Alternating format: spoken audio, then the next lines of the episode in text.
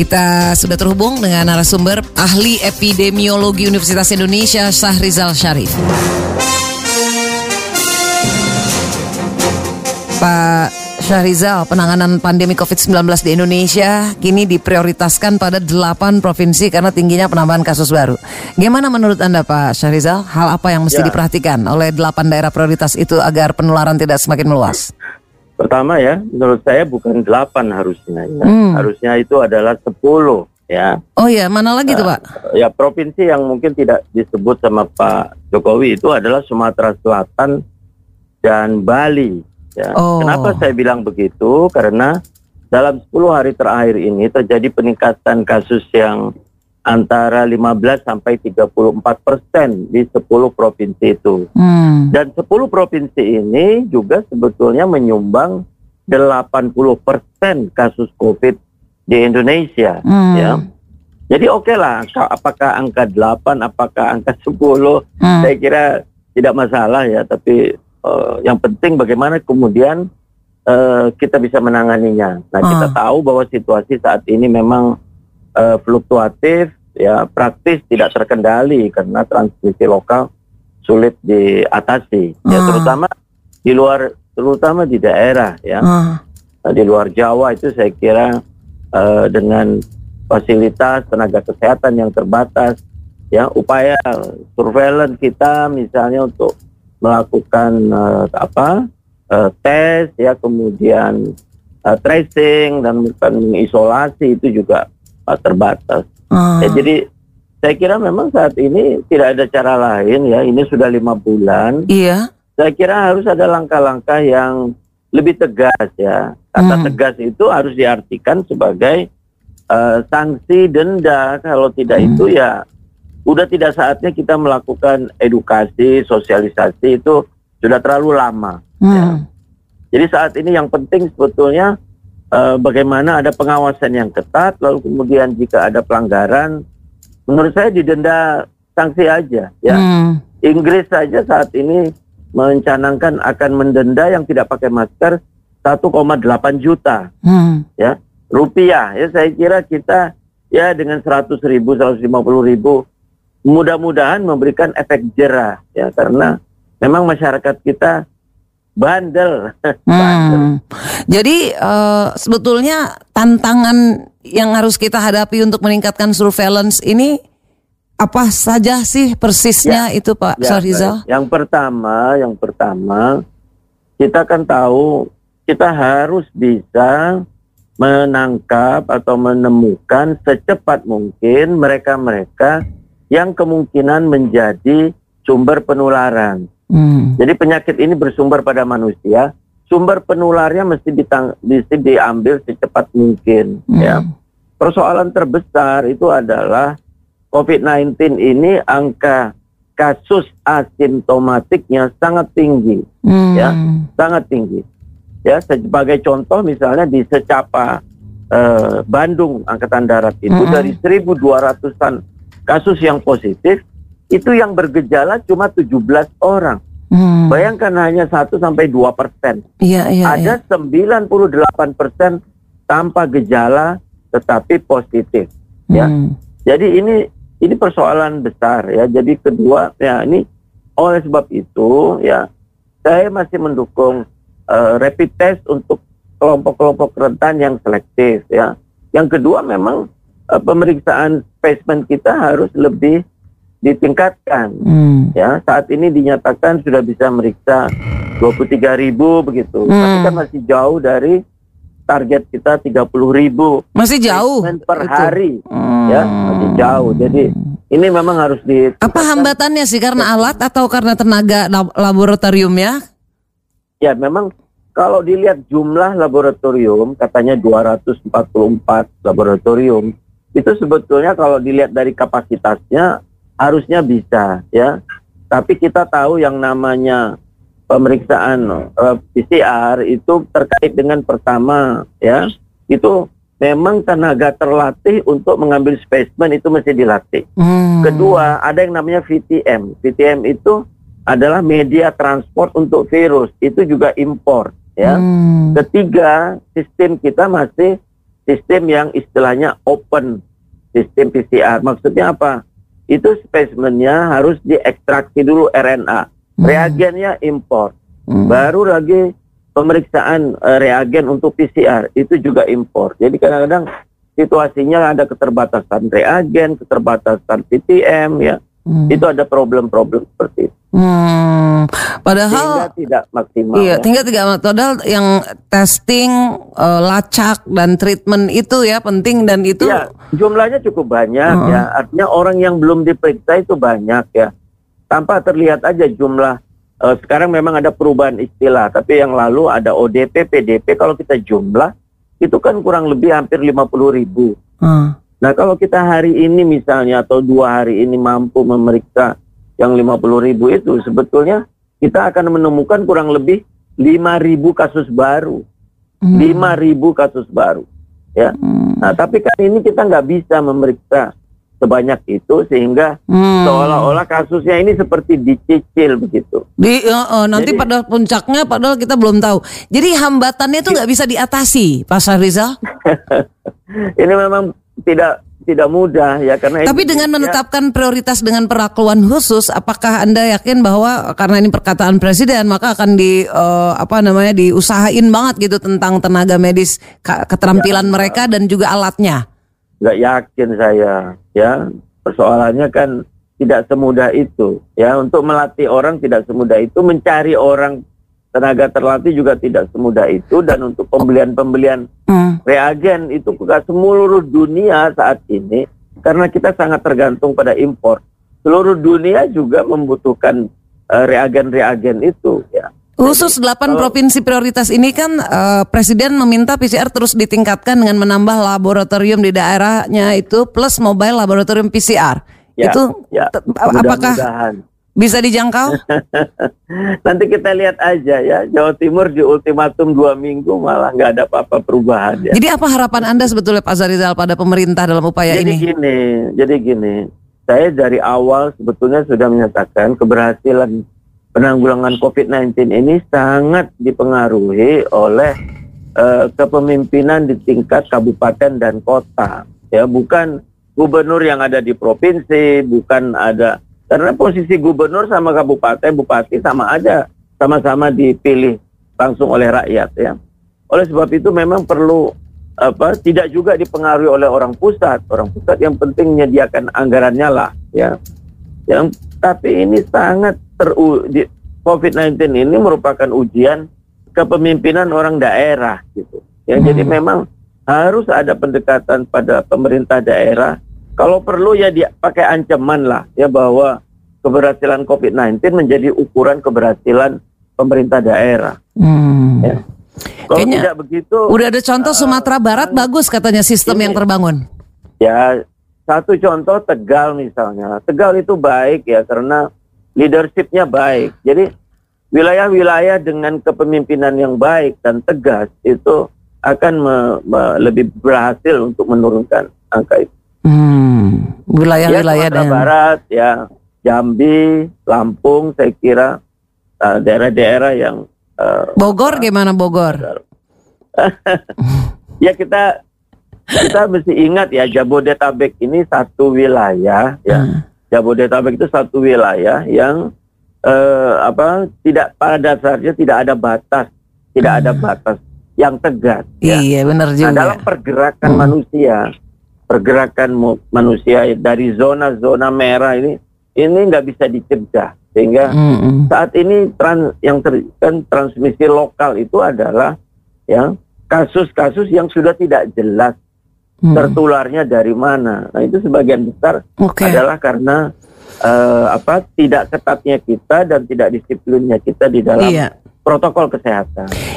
Nah, oke, okay, baiklah. Mari kita singgung soal ini uh, apa langkah-langkah uh, pengubahan diksi new normal jadi adaptasi kebiasaan baru AKB kemudian uh, menghapus ODP uh, eh, PDP OTG jadi suspek kontak erat dan kasus konfirmasi tanpa gejala itu apakah uh, ada hubungannya nanti dengan mm, perilaku kita atau penanganannya Pak? Ya enggak ada ya sebetulnya sebetulnya Kemenkes itu yang lalu itu menyusahkan diri sendiri kalau menurut saya. Hmm. Ya. Hanya sebetulnya kriteria apa definisi kasus itu ditetapkan oleh WHO. Hmm. WHO sejak dulu melalui SARS sudah menyatakan bahwa definisinya ya adalah suspect, probable, kasus konfirmasi, close contact, itu itu udah definisi baku dari WHO. Saya nggak tahu kemudian Kemenkes yang lalu menyusahkan diri membuat istilah-istilah yang membingungkan, hmm. yang tidak jelas. Hmm. Nah sebetulnya perubahan diksi ini sebenarnya kembali kepada uh, acuan WHO, hmm. ya, kembali ke acuan WHO, ya. Oke. Okay. Jadi sebetulnya nggak ada, tidak akan, ini hanya akan apa uh, yang penting di yang penting uh, difahami adalah teman-teman tentunya gugus tugas yang ada di seluruh Indonesia harus paham betul di dalam Baik. Uh, memasukkan klasifikasi ini. Tapi yang okay. perlu diperhatikan ada satu hal sebetulnya yang akan memberi dampak, ya, yeah. yaitu definisi kematian. Mm.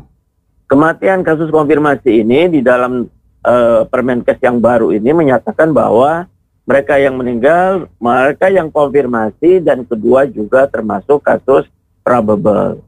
Nah ini saya saya menjadi pertanyaan, maksudnya hmm. apa benar Kemenkes ingin menggabungkan, uh, memasukkan kasus probable ke dalam ya ke dalam uh, angka kematian? Hmm. Karena itu artinya ya angka kematian yang dilaporkan nantinya akan meningkat dua sampai tiga kali lebih tinggi. Kalau probable Tapi tadi ya. Sebetulnya tidak apa-apa. Hmm. Kenapa? Karena hmm. selama ini kasus-kasus PDP yang meninggal belum ada konfirmasi. Hmm. Rata-rata hmm. seluruh Indonesia angkanya itu mencapai tiga setengah kali lebih besar okay. dari angka kematian yang dilaporkan. Hmm. Nah, sementara negara-negara lain cenderung tidak mengikuti WHO di dalam laporan kematian. Hmm. Nah, kalau Indonesia mau uh, mengikuti anjuran WHO ya monggo saja tapi maksudnya harus perlu sosialisasi ke masyarakat okay. bahwa jangan kaget nanti angka kematiannya akan jauh lebih tinggi. Baiklah, baiklah. Pak Syarizal tadi uh, masalah kepemimpinan di daerah ya uh, itu penting juga. Nah kita sudah terhubung dengan uh, Wakil Wali Kota Bogor nih Pak Dedi Arahim. Halo Pak Dedi. Hmm.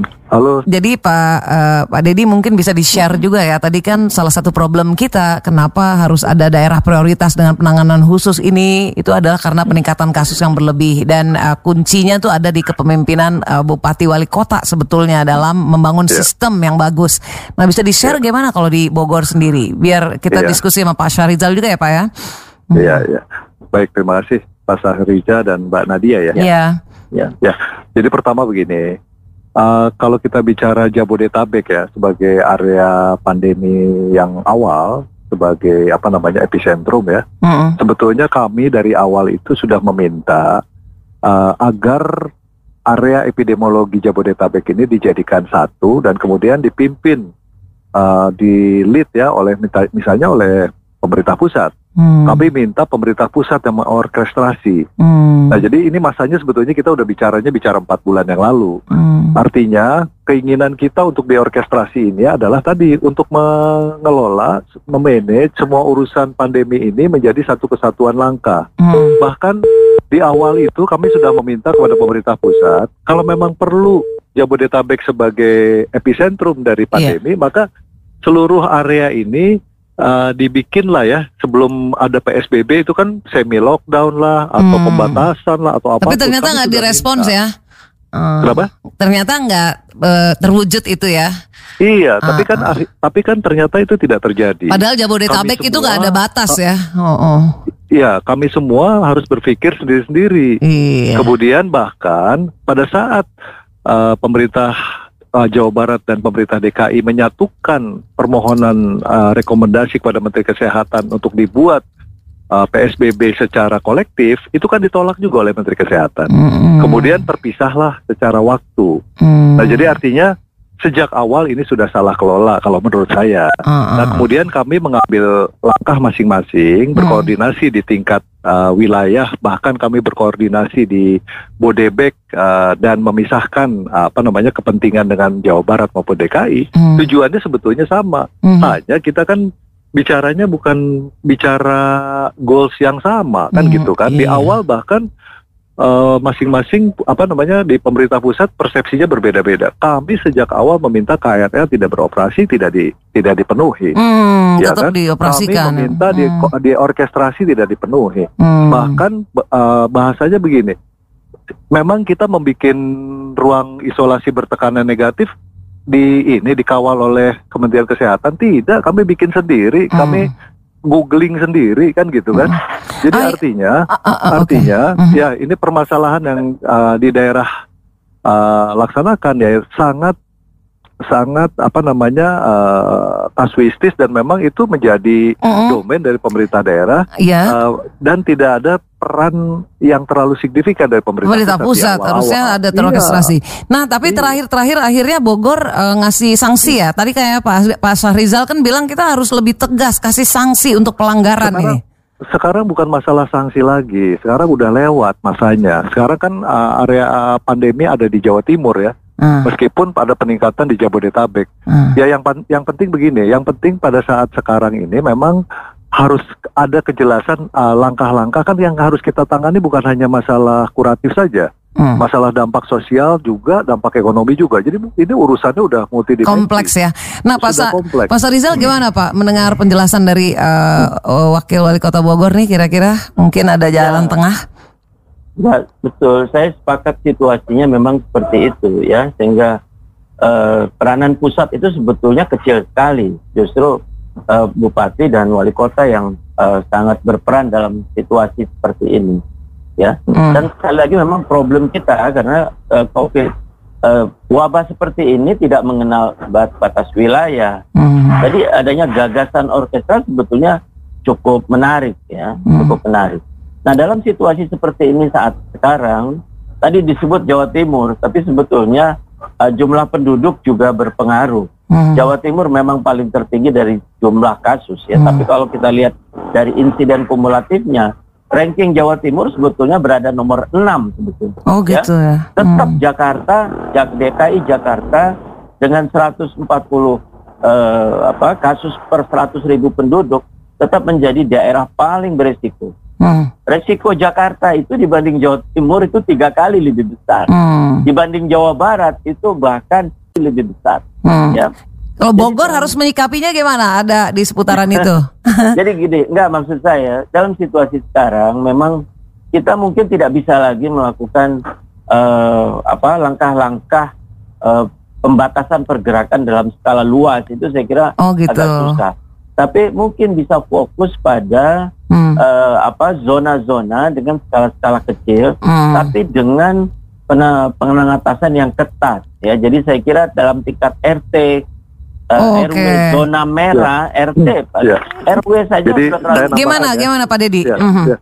Jadi begini ya, yang mungkin yang belum diketahui oleh banyak uh, apa namanya masyarakat ya. Hmm. Yang pertama begini, seluruh urusan COVID ini itu ditanggul dibebankan kepada pemerintah ya. Pusat. Semua COVID enggak, pemerintah semua, pemerintah pusat, provinsi dan pemerintah kabupaten kota. Oke. Okay. Tidak, tiga tiga tiga tiga tiga ini eh, terbebani, ter, apa dibebankan kepada kita semua.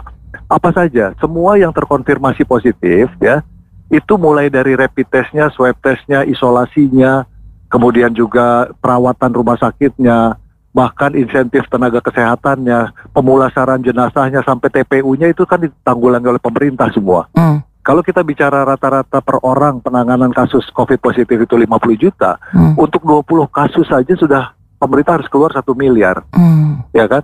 Belum lagi dampak sosialnya di, hmm. di kota Bogor saja ada 159 ribu kepala keluarga yang harus ditanggulangi oleh pemerintah dalam konteks uh, bantuan sosial. Iya, iya. Ya, jadi itu. Kemudian belum lagi uh, untuk uh, apa namanya uh, insentif ya untuk ekonomi misalnya kan, mm. untuk pergerakan ekonomi itu juga kan ditanggulangi oleh pemerintah. Hmm. Artinya mm. pemerintah susah payah mm. melakukan upaya-upaya besar ini, mm. tetapi di satu sisi di, mas, di sisi masyarakat dan di sisi dunia usaha memproduksi COVID gitu loh. Iya. Nah, ini kan harusnya nggak bisa begitu. Baik, Kita baik. semua harus betul-betul merasa bertanggung jawab. Yes. Kemudian khusus untuk Kota Bogor saja, yeah. dari ahli epidemiologi Jawa Barat, mm. ya termasuk juga mungkin ada teman-teman dari UI yang ikut terlibat di dalam yeah, yeah penelitian, uh, paling tidak uh, puncak pandemi ini kan belum terjadi. Mm-hmm. Menurut mereka puncak pandemi akan terjadi di bulan Januari 2021. Mm-hmm. Nah, dengan kondisi situasi uh, sosial kemasyarakatan seperti sekarang. Mm-hmm. Nah, di Bogor saja diprediksi kalau tidak hati-hati, kalau tidak kalau salah penanganan kebijakan, maka akan terjadi ledakan di 72